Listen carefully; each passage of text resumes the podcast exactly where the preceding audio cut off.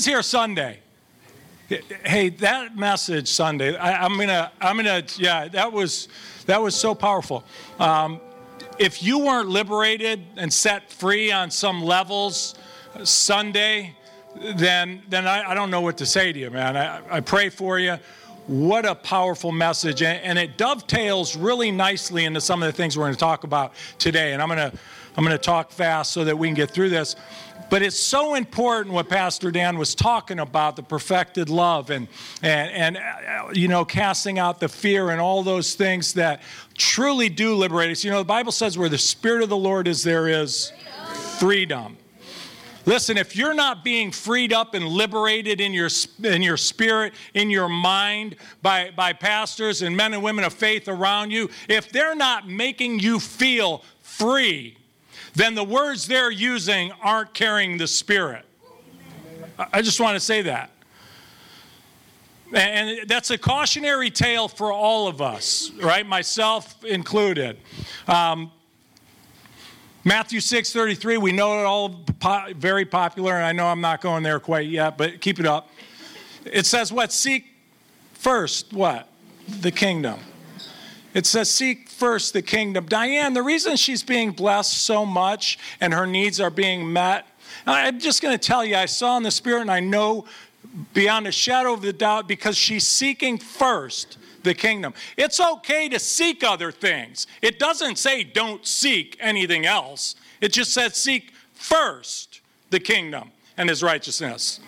Okay, it's okay for us to seek, you know, a career and, and relationships and finances. There's nothing wrong with that, but seek first the kingdom. And when you do that, the pressures in life that choke out oftentimes the good thing that God has for us, they don't have any bearing on our lives. Seek first his kingdom. So I, I just wanted to say that. I saw that. I want to get our head in the game today because I want all of us. Last week I talked a little bit about old creation, new creation, and some of those things. And, and I, I made a comment that when Jesus was talking about eat my flesh and drink my blood, that everyone was offended and left, right? We remember that? And, and I made a comment about Jesus explaining to the disciples. I got to get my notes out. He told them, listen, this is spirit right here. Eat my flesh, drink my blood. This is spirit. You have to see this with spirit eyes. If you're looking at that in the natural, you're going to be offended. And he said, Do you want to leave too, right? Jesus grew his church down to 12. I don't know how many was in this church before that. How many? Any scholars in here? Was it 3,000 or something? A lot. There's a big church. One statement, gone, bam. That's not a marketing plan for a big growth church. They said, This is hard stuff. He said, This is spirit. You have to see this for it not to be offensive. In, in Matthew, in chapter 11, verse 6, he, he says, He said, Blessed are those that aren't offended at me. Jesus said this. He said, Blessed are those that aren't offended at me. So many of the things are an offense to our natural way of thinking. Even what she just explained right there, some of the testimony of the goodness of God as it was revealed through your through your sister that just came up here. Even some of those things on the natural level are an offense to some people. In Corinthians, it says it's foolishness to those that don't have what we have. Listen, it's Christ in you, the hope of glory. Do you know that, that Christ is never going to die? And he's inside you, right? It's Christ in us. We're working that. Uh oh, this is a tough thing right here. Don't be offended at me here. I'm just pointing out the obvious. I don't know what that means to you, but I want you to chew on that for a while when you leave here. I want you to start looking in this treasure book for some of the mysteries and treasures and know that Christ in you is never going to die. That it never is going to die. All right, I'm going to go to Second Timothy. So, is that where we're at right here? 315. It says, In that from childhood you have known the sacred writings which are able to give you the wisdom that leads to salvation through faith which is in Christ Jesus. So there's a wisdom coming through this, right? Through this. There's a wisdom coming through this. Corinthians says that the wisdom and power of God is the cross, right? So we know that there was many forms of religion forever that denied and lacked the power. But we know the cross brought the power and wisdom, and this gives us insight into a lot of what this scripture is saying. We also know by reading this right here that salvation is met through faith, right? So get this picture in the spirit. You have to go through this thing called faith to hit salvation. Now, whatever you thought about salvation, I just want to tell you what it is not. It is not you coming up here and saying a prayer every time you do something bad. It, it is not that. In fact, we have to work it out. We have to work out our own salvation. We're going to take some looks at salvation, but I want you to know that some of the things that perhaps we have to unwind in our thinking and experiences are as simple as that simple truth, which that is not what salvation is. Is just saying a few words and following me. Okay? So Salvation is met through faith, right? So we got to go through faith to get somewhere. Go to the next scripture. Thessalonians 5 5 9. For God has not destined us for wrath, but for attaining salvation through our Lord Jesus Christ. So we get to salvation through faith, and we also have to go through our Lord to get to salvation right? I, we, we know the scripture that we are saved by grace. When he was on the cross, it was nothing you did. He reconciled the world to himself on the cross while we were still sinners, not imputing that against us, right? He didn't keep record of it, didn't even, doesn't even register anywhere. It says that he didn't impute it. There is no record of it. He reconciles while we were enemies to him, keeping no record. And then he said, Forgive them, Father. And he started releasing his grace. It was in that moment that we were, we were given the key and the access to a bridge called faith.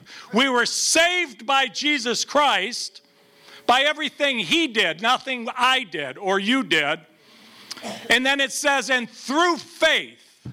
So we're saved by grace through faith, correct? Is that is everyone following me? Is that right? Just scream if I'm wrong. Listen, I don't pretend to know everything, and I don't mind getting dishes thrown at me or whatever. I'm Greek. Go to the next scripture. You got to be old to understand that.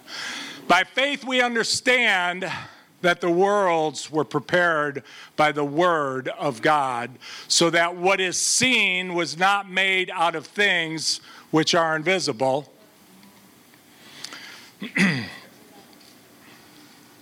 By faith, we understand. So it's through faith that we get salvation, it's through Jesus Christ. And it's also by faith that we begin to understand these things, right? So this seems like a difficult thing, right? And I, just want you to know faith isn't tightening your fists a little bit more and closing your eyes tighter and saying, hey, just got to pray harder. Faith isn't that. We need to understand what faith is, and we're going to go there. And Dan touched on it, and it was powerful, Pastor Dan, what he talked about. And we're going to go there, but I want to get through this first, and then I'm going to kind of tie it up so you can understand where I'm going with it. Go to the next scripture, Hebrews 11 3.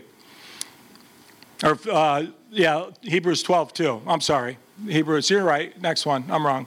Fixing our eyes on Jesus, the author and perfecter. Some translations say the author and finisher of our faith, who for the joy set before him endured the cross, despising the shame, and is set down at the right hand of the throne of God. So, so fixing our eyes on Jesus, who it says is the author and finisher. That's an odd use of language right there author and finisher. Author and finisher. It means that he's writing a book. It means Jesus is writing a book. And this book is a book of faith, and he's the author. And it's going to finish somewhere. It has a beginning and an end. And like any book that anyone writes, it's a book to teach, to guide, to instruct. So Jesus himself is writing a book, and it's an autobiography. I just want you to know that too. Oh, this is so good. You're going to get this in a minute. I'm excited. It's an autobiography. He's going to start it and he's going to finish it. He's the author and finisher, and it's going to guide you and it's going to teach you, and it's going to take you from one place into another place. Is that good? Are we good there? You guys following me? All right, go to the next one. Where are we at? Fear. So we got to touch on this real quick. Pastor Dan hit it good, but I'm just going to rehash a few things so I can go to the end of this. Therefore, since the children share in the flesh and blood, he himself likewise also partook of the same, that through death he might render powerless him who had the power of death, that is, the devil. So we know that the last enemy was what? Death. So he conquered that. He took on our flesh and blood, that he could conquer death. And then he goes one step further and might free those who, through fear of death, were subject to slavery all their lives. See, when he died on the cross and he conquered death, it was done. And when he said it was finished, he really meant it. He meant it was finished, and all that was left was fear. That's all the enemy has left for you or me is they buy, for us to buy into a fear because death has been conquered and fear is what's left. So we think about this all the time. We honor death. We take a look at it. In fact, we make God's enemy our friend. We prepare for things by looking at death. We, we craft different sermons around it. And, and I find it really interesting that the culture that honored and respected and studied death more than any other culture, which were the Egyptians, held God's children in bondage for so long. So, so I want you to see in the spirit. I want you to, I want you to hear what I'm saying. There's some real central themes that we can see written throughout Scripture that are very, very insightful and important to pay attention to. We see a lot written about the law and a sin consciousness, right? We see a lot of that written because even though that was taken care of, there's a fear of that. There's a remnant of that. There's a remaining residual effect on all of our lives and everything we do. And, so there's scripture after scripture, teaching after teaching. Just a little bit of law will spoil it all. You can't mix law and grace. You can't do it, but we still do it because it's there and it's been ever present and it's been taught for so long. That's why in the Emmaus walk, when Jesus was walking with them, it says he opened up the scripture so they could understand. And some of us need to see with the Spirit to open up the scripture. There's some other themes that are talked about all the time. If you read some of Paul's prayers or Jesus' prayers in here, it'll give you some real insight on how your prayer life should look like. Not in here do you find prayers by Paul in Colossians or Ephesians or Jesus saying, Man, I just need a new car and I wish I'd get that job and dog, you know, you know, been pretty good and I need 10 of these and get me that woman I need three of those, two of those. It's short order cook. And by the way, Santa Claus, you're not going to find any of that in his. Read the prayers. The prayers are really insightful, and I'm giving you some of these nuggets because I want you to really do this on your own. I want you to search out some of these treasures that are in there because it's going to open doors, it's going to unlock understanding, it's going to give you insight into the mysteries and the power of Jesus Christ. Right? Back there, I got an amen. Where we at? So Hebrews 2 14 and 15 are we right here? Did i already do this one? God did not give us a spirit of pastor dan hit this. Listen if god didn't give us a spirit of fear where'd it come from? All right begs the question if god didn't give us that spirit of fear where'd it come from? Yeah go ahead next scripture I got to catch up. There is no fear in love, but perfect love casts out fear because fear involves punishment, and the one who fears is not perfected in love. So listen, so God didn't give us fear, He didn't give us a spirit of fear. The, the scripture says that death has been that it's been taken care of, but there's a fear of death left, and the thing that handles fear is love, right? So go to the next scripture because it says that perfect love casts out fear. So let's find out a little bit about love because we need to understand and, and I want you to get a real clear picture and understand this as we un- unfold some of the scripture. There are literally hundreds of scripture that are going to unlock the understanding if you start searching for them and you understand this right now. This is one of them. The one who does not love does not know God, for God is love. So love casts out all fear, it perfects us. We can only be saved through Jesus. Jesus Christ is God. Jesus Christ is fully love. We can only get salvation through faith, which brings us to Jesus Christ and the full understanding. Let me, let me give you another scripture. Where are we at?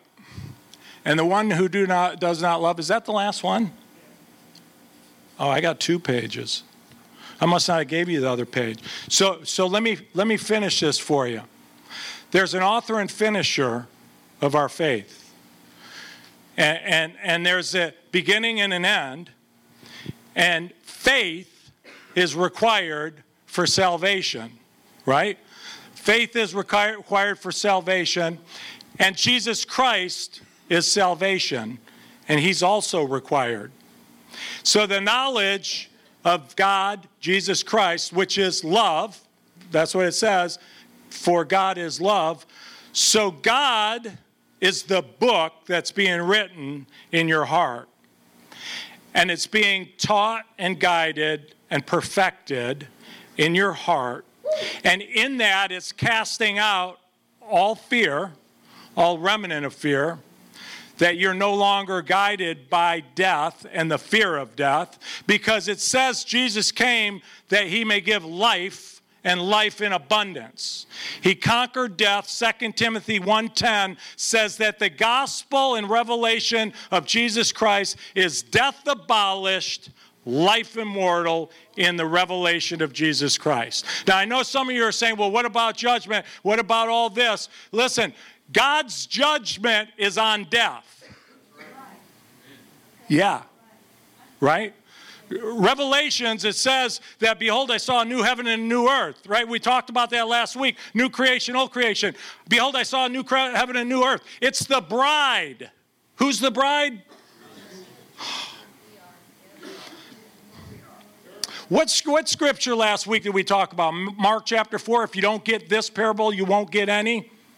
Did we talk about that? I want to tell you how important faith in your heart is to let God perfect his uh, the complete revelation of God's power, wisdom and love to be perfected in your heart. You know in the, in the old creation we had heaven and earth and in the midst of that there was a garden planted and all you had to do was tend to it. Right? Is that what it says in Genesis? In new creation there's a new heaven and earth and it's the word and its flesh. In the old creation, there's a garden, which is the heart in the midst of old creation. Mark chapter 4, Jesus says, If you don't get this parable, you won't get any of them.